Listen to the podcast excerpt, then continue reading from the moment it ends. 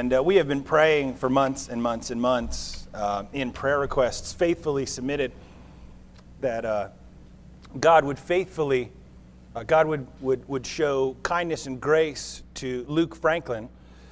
And uh, he is here with us this morning. Uh, God has brought him safely home. And we thank him for that. So thank you. And now that you are sufficiently embarrassed, um, we will s- dismiss the kids to Praise Factory. And uh, so, kids are dismissed. If you would uh, open your Bible to Acts 15, we're going to be reading, excuse me, reading from there, uh, starting in verse 36, as we pick up uh, after the end of the first missionary journey and after the great Jerusalem Council to settle the question of whether or not Christians needed to become Jews in order to be saved. And so, uh, Acts chapter 15, we're going to read starting in verse 36, and then we will pray and turn to the explanation of God's word. The scripture says, And after some days, Paul said to Barnabas, Let us return and visit the brothers in every city where we proclaim the word of the Lord and see how they are. Now, Barnabas wanted to take with them John, called Mark. But Paul thought it best not to take with them one who had withdrawn from them in Pamphylia and had not gone with them to the work. And there arose a sharp disagreement, so that they separated from each other. Barnabas took Mark with him and sailed away to Cyprus, but Paul chose Silas and departed having been commended by the brothers to the grace of the Lord. And he went through Syria and Cilicia, strengthening the churches. Let's pray. Father, we thank you for your kindness to us, your kindness in hearing our prayers, your kindness in giving us the gospel your kindness in giving us your word, which explains the gospel of redemption through Jesus Christ. We thank you for these things. We do not deserve them. As Chris just prayed, we are broken and in desperate need of repair, and you are kind to give it to us. We pray, Father, that we would guard our hearts, for there are so many things that draw us aside and that lead us astray. You by your grace, have called us to be partners with you in this mission to redeem the world. Your Son lays down his life and dies for the sins of humanity. But you entrust the church with the gospel and the mission of proclaiming it to all. And there are so many things that lead us astray, that distract the external enemies of persecution, the internal enemies of moral failure, division, strife. Father, we pray that we would guard our hearts against all things that would that would detract from that mission. And we pray your blessing on us that we might remain unified and whole in the gospel. We ask that you would bless this word. We pray that you would teach us now. In Jesus' name, amen. I'm going to put this cough drop in my mouth, and everything's going to go well. Uh, so just excuse me. Um, a number of years ago, I was out at a pastor's conference with my, uh, my, my, mentor, Mike Greiner, and uh, while looking over the book table, um, I picked up a copy of the, uh, the complete one volume Lord of the Rings trilogy, uh, and I, I was doing my thing and being cynical and mocking, and I said, Why is this here uh, on the book table at a pastor's conference? We were at um, John Piper's church, and uh, Minneapolis, Minnesota, and I just thought it was odd. And I said, what, what, you know, why is this at a pastor's conference? And my mentor said, oh, well, you've read them, right? And I said, no. And he said, buy that now. And he wouldn't let me go until I had read, uh, until I had bought it. And then he kept on checking in on me to see how I was doing reading. Um, he was smart. He knew me better, I think, at that point than I knew myself and knew that I would love them. Um, in The Lord of the Rings, if you have not seen the movies nor read the books, there is a great conflict of good versus evil. A ring is the source of all the trouble, of all the pain, and all of the strife. And a group of people are gathered together. Uh, Frodo Baggins, the, the, the, the, the hero in the middle, the one chosen to carry this ring to the cracks of Mount Doom and to throw it in to destroy the ring and to save the world. And as the books go on, and if you've not read them, they've been out for a long time. Too bad. This is what you see that this team, this fellowship, cannot be torn apart by anything thrown at it externally. They vanquish any and every and any and every enemy. Nothing can stop them. But at the end of the first book, when the fellowship comes to an end and it is broken, it's because of internal strife. We've seen this in the book of Acts that over and over when the internal when the external enemy comes against the church when persecution or resistance by religious groups when the government comes against the church nothing stops it. The church is truly in danger though when the internal enemy is not dealt with. We see immorality in acts chapter 5 we see hurt feelings in Acts chapter 6. We see all of these difficulties rise up to break the church apart. And so, Paul, mindful that Christians would look back at the book of Acts for years to come, includes these stories in the book for the purpose of instructing us how we handle the internal and external enemies. We've seen the missionary journey come to an end. And then we've seen the Jerusalem Council in Acts chapter 15. And now, on the ver- after, after they have decided this important theological question, we see Paul say to Barnabas, Let's go back and visit the brothers in every city where we proclaimed the gospel, and let's see how they are. They've taken a period of rest. Pardon me. They have had a period of rest, and now, after coming back and celebrating and being excited about the work that they've done, they now decide it's their job, it's, it's their, their call. Paul says, let's go back and visit the brothers in every city. Let's go and encourage them. Let's go build up and strengthen the church. Notice, first of all, that he calls them the brothers in every city. The brothers. This is not just some catchy thing that Christians say to each other. We don't just call each other brother and sister or think of each other as brother and sister because it's a cool thing to do or because it, it gives us a sense of family. We use that phrase, brothers, because that is what we are brothers and sisters, because we have one Father. And when Paul looks out at the people that he has reached with the gospel, he sees them as his brothers who need care, who need love from those who are further along in their faith. As a church, as we think about going to the unreached, we ought not to think of them as we give money to support missionaries, as we seek to uh, plant churches among unreached people groups. We ought not to look at those folks and to say, oh, they are people who are not like us. Instead, we ought to view them as what they are our future brothers. Because God has distributed his family among the peoples of the earth, and they are waiting to hear the gospel message so that they can respond to it. Paul emphasizes care for the brothers here. 1 Thessalonians chapter 2 says this, "We were gentle among you, like a nursing mother taking care of her own children. So, being affectionately desirous of you, we were ready to share with you not only the gospel of God, but also our own selves, because you had become very dear to us. Gospel sharing is not just information transmission.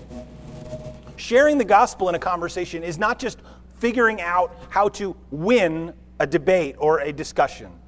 It's not about being on one side of the political aisle and scoring points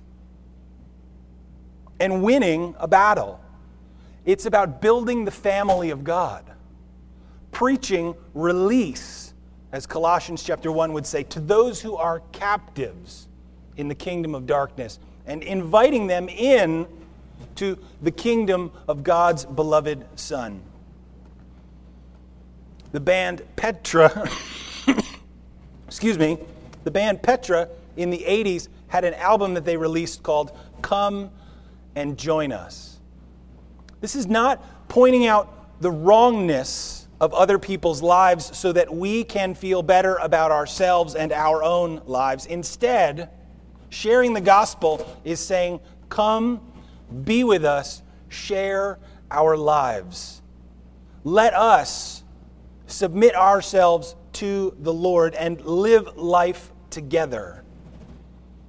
Discipleship is time spent with those who are learning about Christ. It's walking through life with other believers through the mountains and the valleys. And so, Paul, thinking of the churches that they had commended to the grace of God, says, Let us, Barnabas, go back and water the seed that we have sown. Two are better than one. Two get a better return for their labor. Let's go back and share with the brothers and nurture them and nourish them and build up the church because they will struggle apart from us, but we can help them. Paul feels this burden, and so he logically goes to the man that he thinks can help him accomplish his mission Barnabas. But there's a problem. Verse 37 says Now Barnabas wanted to take with them John, called Mark. Mark had been useful before. Acts 12 25 describes how Barnabas and Saul came back from Jerusalem to Antioch. They were uh, bringing an offering to Jerusalem for the saints, and they brought with them John, whose other name was Mark. Mark had gone with them on this kind of mission service trip, and he did well. Acts 13:5 we see John called Mark again. They arrived at Salamis, they proclaimed the word of God in the synagogues of the Jews. Mark is with them throughout the island of Cyprus. But then when they sail, to the region of Galatia, something happens in Acts 13 13. Now, Paul and his companions set sail from Paphos and came to Perga in Pamphylia, and John left them and returned to Jerusalem. John Mark leaves. He does not complete the course, and so he's not with them for all of the struggling and suffering and persecution in Acts chapter 13 and 14 let us return and water the seed that we've sown, Paul says to Barnabas. But Barnabas wanted to take with them John called Mark. Verse 38 says, Paul thought best not to take with them one who had withdrawn from them in Pamphylia and had not gone with them to the work.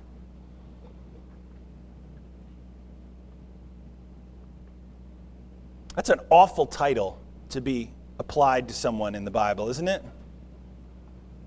You know, you think about titles in the Bible, it's like they call Paul the one who used to persecute us, the one who used to persecute the church of God. Judas is the one who betrayed him.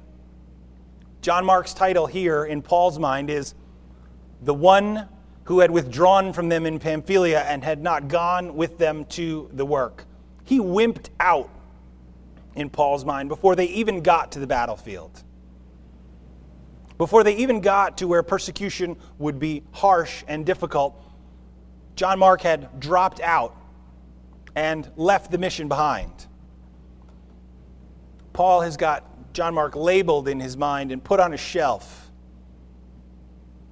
People not to take on mission trips. Verse 39 says, And there arose a sharp disagreement so that they separated from each other. Several commentaries say that Paul might have been thinking of Proverbs 25:19. I thought this was interesting. Trusting in a treacherous man in a time of trouble is like a bad tooth or a foot that slips. We're not going to take him. Why? Because we needed him. We entrusted him with responsibility, and he was like a toothache on that trip. We depended on him to support us, but when we leaned on, we were ready to lean on him, he slipped. Let's leave him behind. 1 Timothy 3:10, Paul speaks about what's required of leaders. Speaking of deacons, he says, "Let them also be tested first. Then let them serve as deacons if they prove themselves blameless." Mark, as a servant, had failed. 2 Timothy 2 2, thinking about the future of the church and gospel proclamation, Paul instructs Timothy this way What you've heard from me in the presence of many witnesses, entrust to what? Faithful men who will be able to teach others also. 1 Corinthians 4 2, moreover, it is required of stewards, stewards of the gospel mysteries, that they be found faithful.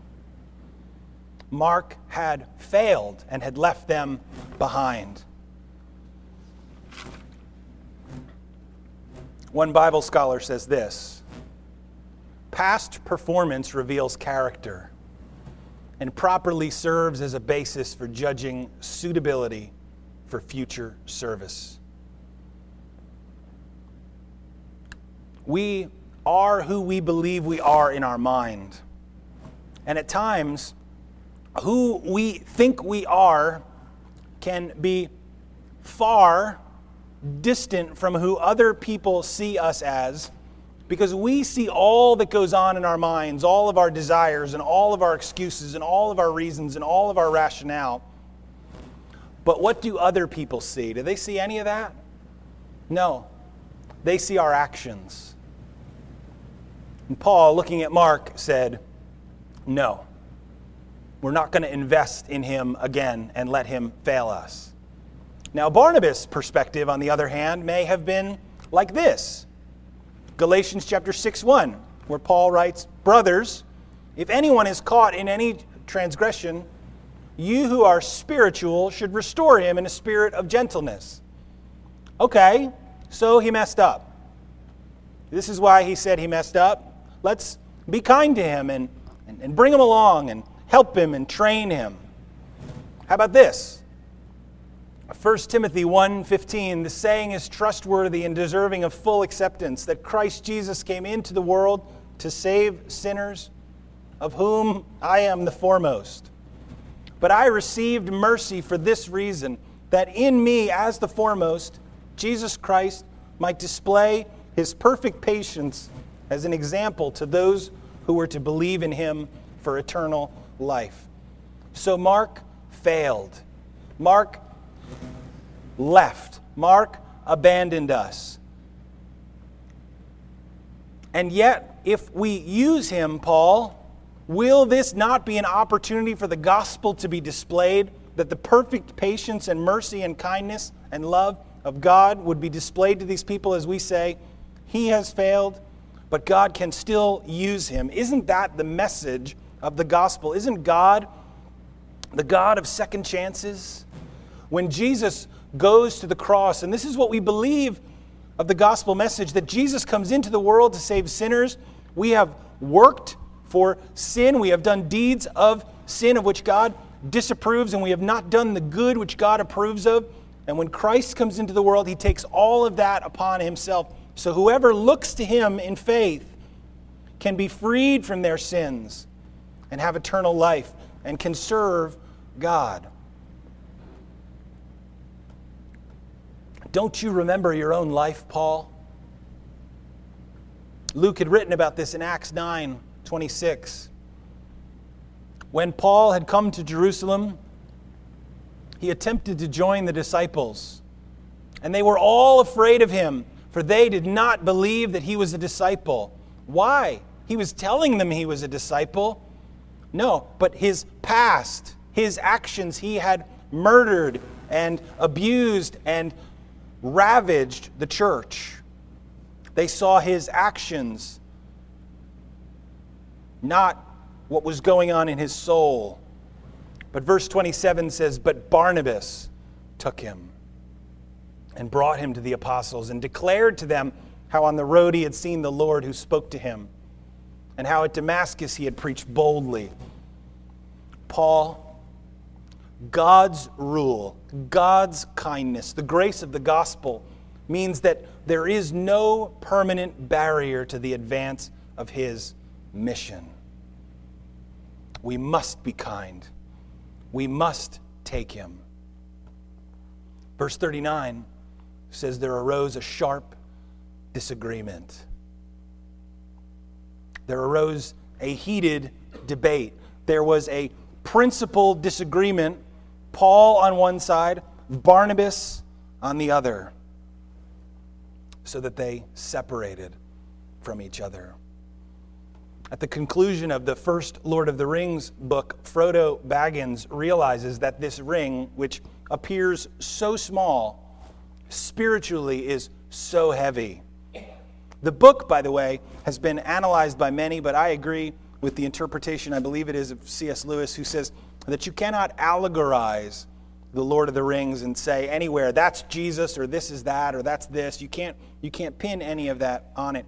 But what you can find is the struggle of individuals against evil and sin. The struggle of Frodo with the ring is epic in my mind, a description of the burden of a Christian to choose between the left and the right, the good and the bad. Frodo sees the, the difficulty that having this ring of power, the, the lust that it brings into the minds of others, the struggle that it's bringing into the fellowship, and he says that he must separate from the others and carry the burden alone and go on his own to Mount Doom to throw the ring into the crack. And so he leaves his companions behind to go on alone. Out of principle, doing the right thing, taking the high road. Paul and Barnabas find themselves on either side of a disagreement. Paul saying there is absolutely no way we are taking him. And Barnabas saying the redemption that's in Jesus Christ says we ought to take him. A sharp disagreement, and so they separate from one another. Barnabas took Mark with him and sailed away to Cyprus, that's his home. But Paul chose Silas and departed, having been commended by the brothers to the grace of the Lord. And he went through Syria and Cilicia, that's his home, strengthening the churches. As we look at this disagreement and we think about guarding the gospel, protecting the truth, and fighting against the internal enemy, what can we learn? One, I think we can learn this that consistent, constant togetherness is not a realistic goal, nor is it possible. Because disagreement is inevitable in the Christian life. Sooner or later, the people that you like best are going to disagree with you about something. Here's another thing disagreement isn't necessarily always sinful. And try as I might, as I look through this passage and look at the data that shows up in the rest of the New Testament, I don't see any sin here. All I see is two limited human beings who believe the gospel looking at strategic decisions and not being able to come to agreement. And so they make a decision to separate. Rather than not going on mission, they decide to go separate ways and to pursue the mission at the same time, but no longer together. There is some sense in which you can look at this and see a bit of a tragedy and say that's sad that they couldn't stay together. We ought to feel that. But as we look at it, instead, what we perhaps ought to take away as a greater meaning is that there is a way to glorify Christ and to demonstrate the gospel in the midst of conflict. It says that there's a sharp disagreement, but notice that Luke does not indict either of them. Luke does not say one was right and one was wrong. Luke does not point out the failure of Barnabas' mission or of Paul's mission. He doesn't give an indicator either way. All he does is he says that they disagreed and they separated, and then speaks about what happens next without any comment, positive or negative. I believe it's Matthew Henry who said that this example of Christian quarreling may not be used as an excuse for Christians quarreling. We can't look at this and say, well, they disagree. That means it's okay for me to disagree or to fight with someone else. Because as we look at the rest of the New Testament, as we look at the rest of the New Testament, we see what the scriptures say about the Lord Jesus and the gospel and conflict. Paul says in Romans 12, 18, if possible, so far as it depends on you, live peaceably with all. If possible, comma. So far as it depends on you, comma, live peaceably with all. As a Christian, our goal ought to be to stop fighting. This is what I explain to my children all the time. Boys, stop fighting. I do not mean merely, definition number one, cease the present conflict with which you are engaged in. And yes, that is the perfect interpretation of the present command. Stop fighting. But I also mean this definition number two when you see conflict between people, do what you can to bring peace. Be one who stops fighting, not just disengaging from the present conflict, but being involved in ending other conflicts. Blessed, Jesus said, are the peacemakers. So often, as believers, we let this go undone. We fail to get involved in conflict because conflict is uncomfortable. We don't like it when people disagree, and so we stay far away.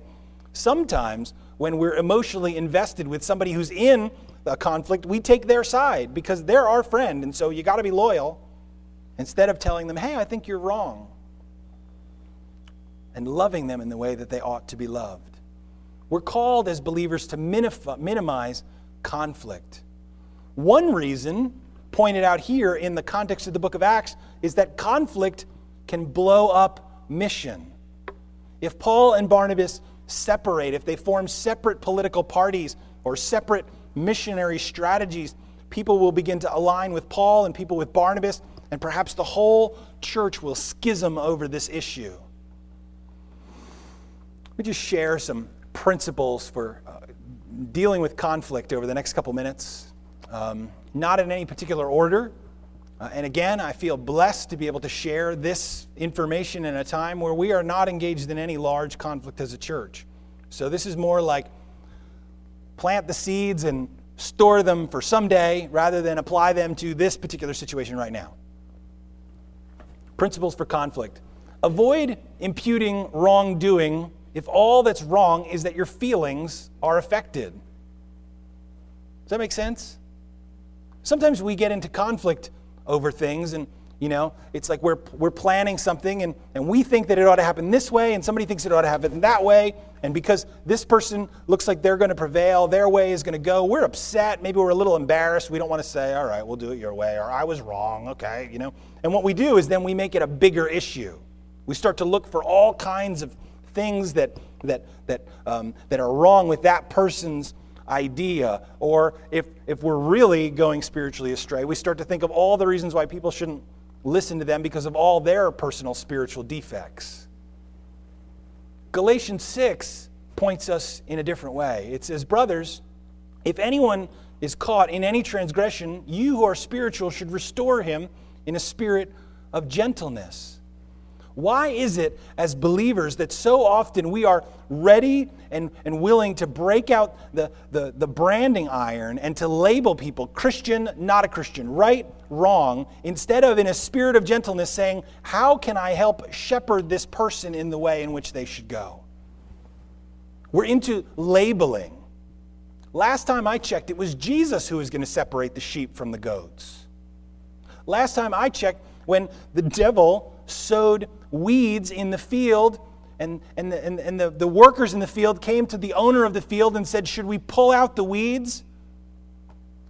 The owner said, No, let the weeds grow. When we harvest all things, we will separate the weeds from the wheat.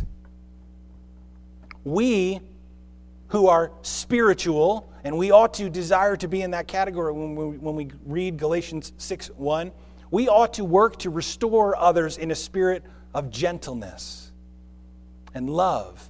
And when we see someone going astray, instead of beginning a conflict with them or separating from them, we ought to focus on turning them back towards the Lord. But the scripture goes on. Paul is wise. He knows that it's not just always other people's problems. He says, Keep watch on yourself, lest you too be tempted. Bear one another's burdens, and so fulfill the law of Christ. The law of Christ being to love others. For if anyone thinks he is something when he is nothing, he deceives himself. Don't be proud in conflict. Embrace conflict with humility. Don't be wise in your own eyes. Be charitable. Matthew Henry says repentance teaches us to be severe in our reflections upon ourselves. You want to be hard on someone? You want to be tough? You want to be critical? You have a critical spirit? Point all those guns at yourself, Matthew Henry says. But love teaches us to be candid in our reflections upon others. We ought to be kind towards others. We ought to speak the truth in love to them, but we ought to save our severest reproaches for ourselves.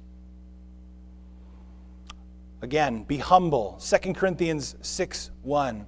Paul, in the midst of conflict, Paul is experiencing the Corinthian church saying, Paul is obviously not an apostle. He suffers, he doesn't get paid. Um, you know, he, there's all these marks that they're seeing in Paul where they're saying he's not an apostle, and he's appealing to them, and he's saying, Here's the evidence that I'm an apostle, and here's the way I ministered among you, and here's how I loved you, and they're still pulling away. And this is what he says We've spoken freely to you, Corinthians. Our heart is wide open. You are not restricted by us, but you are restricted in your own affections. How many times in conflict do we pull back to protect ourselves, to guard ourselves from hurt? and we withhold love and we withhold affirmation and we withhold saying, you know what, I love you. Can we please work this out? Why do we do that? Why don't we instead appeal to others and say, look, this is the way that I see the situation. Am I wrong? Can, can, we, can we make this work for the glory of God and for the gospel and for our friendship and our joy? Can we be honest with one another? Why so often when there's conflict do we let it turn into dishonest communication? And instead of appealing to one another in love, we put on all kinds of masks in our communication. Be wise. Proverbs 10:12 says this, hatred stirs up strife, but love covers all offenses. Love is willing to forgive. Hatred stirs up disagreement. You know, the truth is that sometimes we're involved in conflict because we enjoy conflict. In some twisted part of us, we delight in seeing someone else fail. We delight in learning that someone else isn't perfect. Or perhaps we've not forgiven and we're delighting in someone else's fall. We ought to identify that for what it is. The Bible calls that hatred. But love covers all offenses. Love is willing to say, let's just let's deal with it and make it go away. Not in some kind of weird denial, but just saying, let's just acknowledge that it's there. Let's acknowledge failure and say, okay, how do we avoid this in the future and move on? Be wise. Love covers all offenses. Speak directly and truthfully. I talked about this a little bit, but I just want to say this. There's this problem I think that a lot of Christians engage in, uh, or, or this behavior, where we go through this period of endless consultation and discernment where we're like, you know, I just need some help in perceiving how to, how to handle this situation. Oh, really? What is it? Well, I've got this disagreement with so and so, and we talk and talk and talk and talk and talk. Right? And, and then we never actually go directly to that person. We just consult this person, then this person, then this person, then this person. What should I do about this? That's not called discernment, that's called gossip. Right? What we ought to do is to be brave and to be bold and to go directly to that person. And we ought to go directly to that person. Uh, one pastor has articulated to his church what they call the 11th commandment, and that's this do not rebuke each other by email or text message. Right? If you're going to be bold and you're going to confront someone for, for how you think they're, they're failing to live their Christian life or uh, in a way that they have, they have failed you or that they've offended you or hurt you, you ought to go directly to them. My personal rule is if, if I delete a sentence in an email more than twice, that means I need to make a phone call, right? If I'm like, man, I really can't figure out how to say this, it's like, it's time to pick up the phone. It's too personal. We ought to be honest with one another. And when somebody has done something wrong, if they've offended us, if they have offended others, if we see them living in a way that's not helpful or is actually harming others, we ought to, like Ephesians 4:15 says, speak the truth in love so that we can grow up in every way into Him who is the head, into Christ. A failure to deal with division and disagreement and strife in the Christian life is a failure to love. And there's no plainer way to put it. There's a a line in the book by Ayn Rand, The Fountainhead. I do not endorse a whole lot of what Ayn Rand says, but I, this just leapt out at me. In the middle of, of a giant conflict and, and pettiness, the main character in The Fountainhead, it says that he was overwhelmed by the enormity of the smallness that was destroying the world. I love that. The enormity of the smallness. Think about it. Think about how petty Think about how pettiness has interrupted mission in your experience in the church in the past. Think about how someone's failure to deal with conflict at the beginning led to greater conflict. Think about how if that person, maybe that person is you, had just said, you know what, I was wrong, will you forgive me? Think of all that would have been stopped all that we would have been spared of. James, speaking of the tongue, says it's a single spark that sets the whole forest ablaze.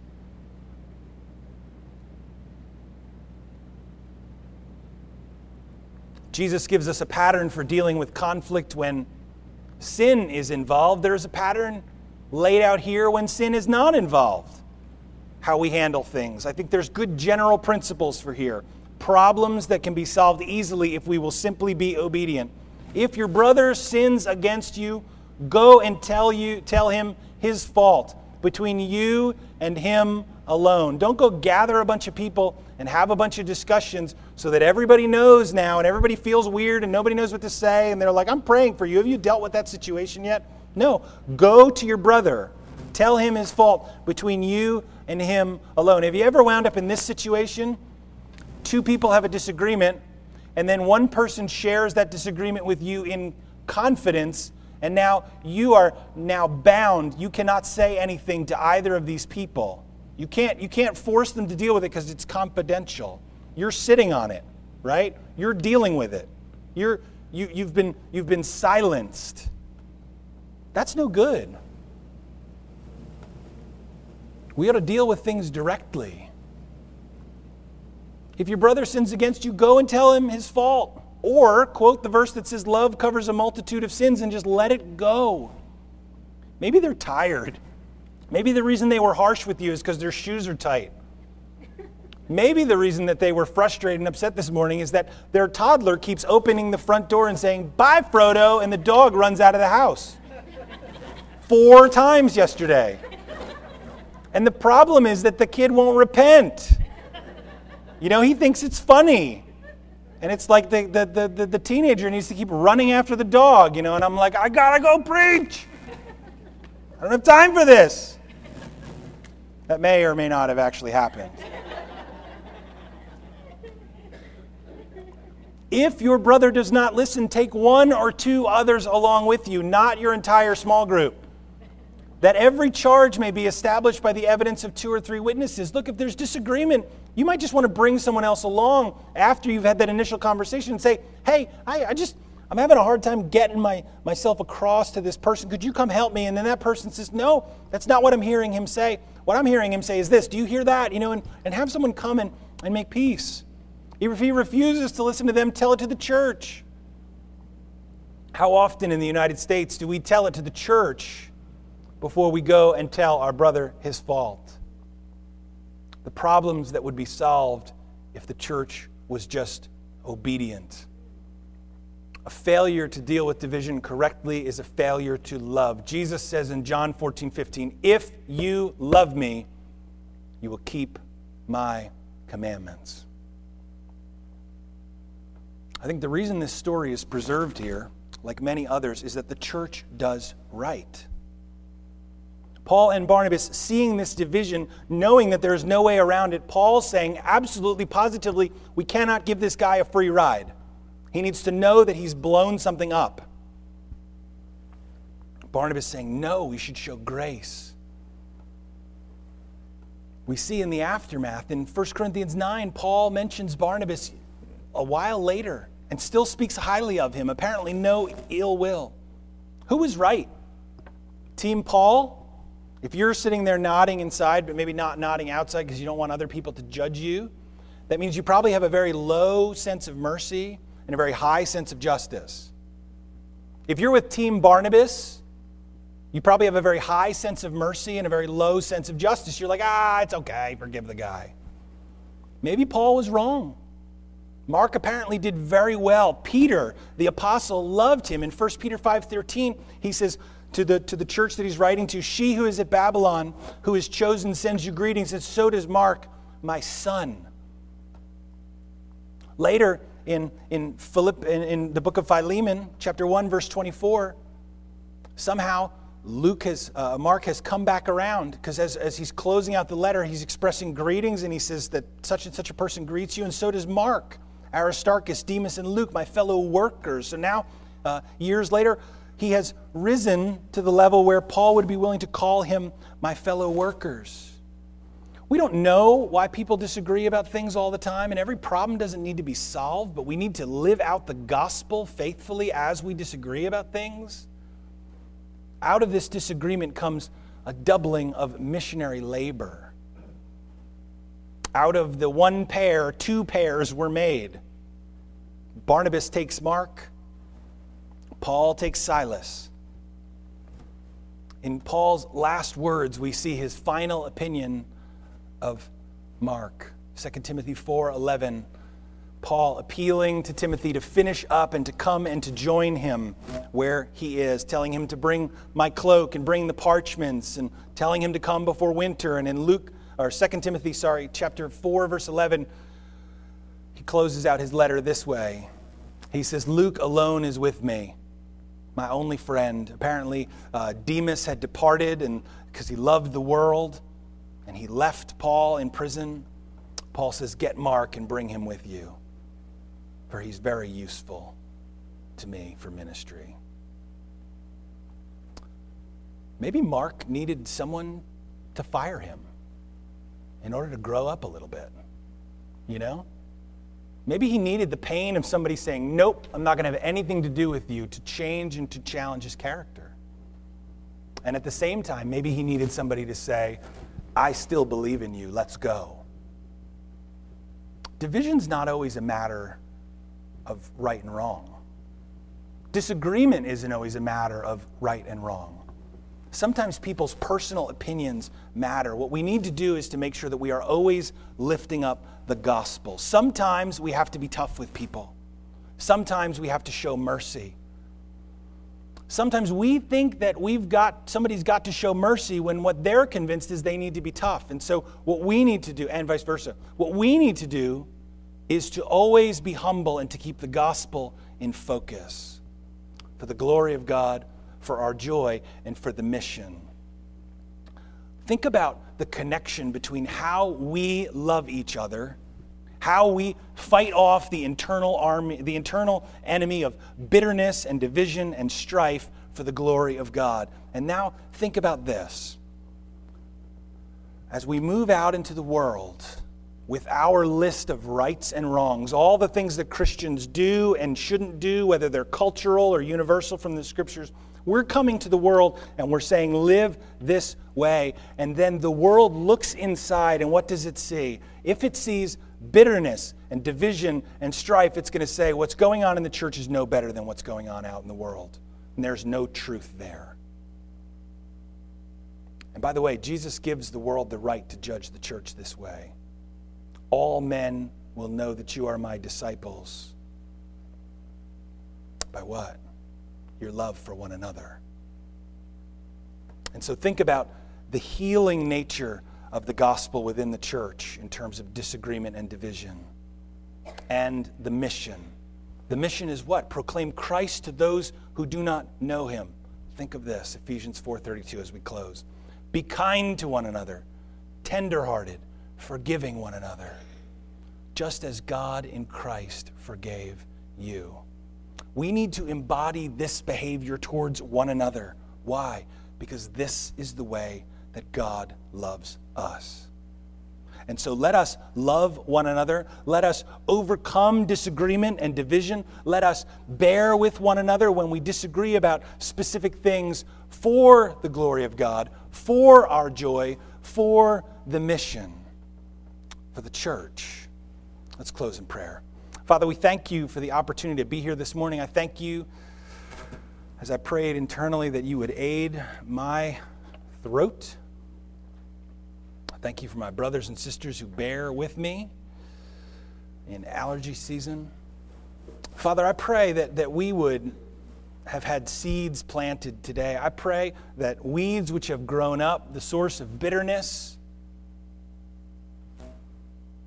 sins unforgiven between brothers, I pray that those would be healed. I pray that you'd give others the boldness today, Lord, to go to some and to say, I judged you or I resented you and I repent of that. Will you forgive me? And I pray that you give brothers and sisters the grace to say, Yes, I love you. For the glory of God, for our fellowship, for our church, for the mission. And because I too am a sinner, I forgive you. And that relationships would be healed. Lord, we pray for our leadership for our workers, for our newcomers, for all, Lord. I pray that we would have a strong sense of the goodness and the graciousness of your character and the gospel. And I pray that we would be kind to one another in all things, that we would be tenderhearted, not allowing our hearts to be hardened, and that we would forgive one another, and that we'd bear with one another when needed. Because that is the way that you treat us each and every day. You are the only person in the entire universe who is right to be irritated by others. None of us can say the same. We all need mercy. May we show it to others, Father. We pray your grace as we go. We pray that this would have practical implications, Lord, and we pray that stories told in the future of how we handle conflict would demonstrate the glory of God and not the sinfulness of man. We thank you for your love and your kindness toward us, and we thank you for Jesus, in whose name we pray. Amen.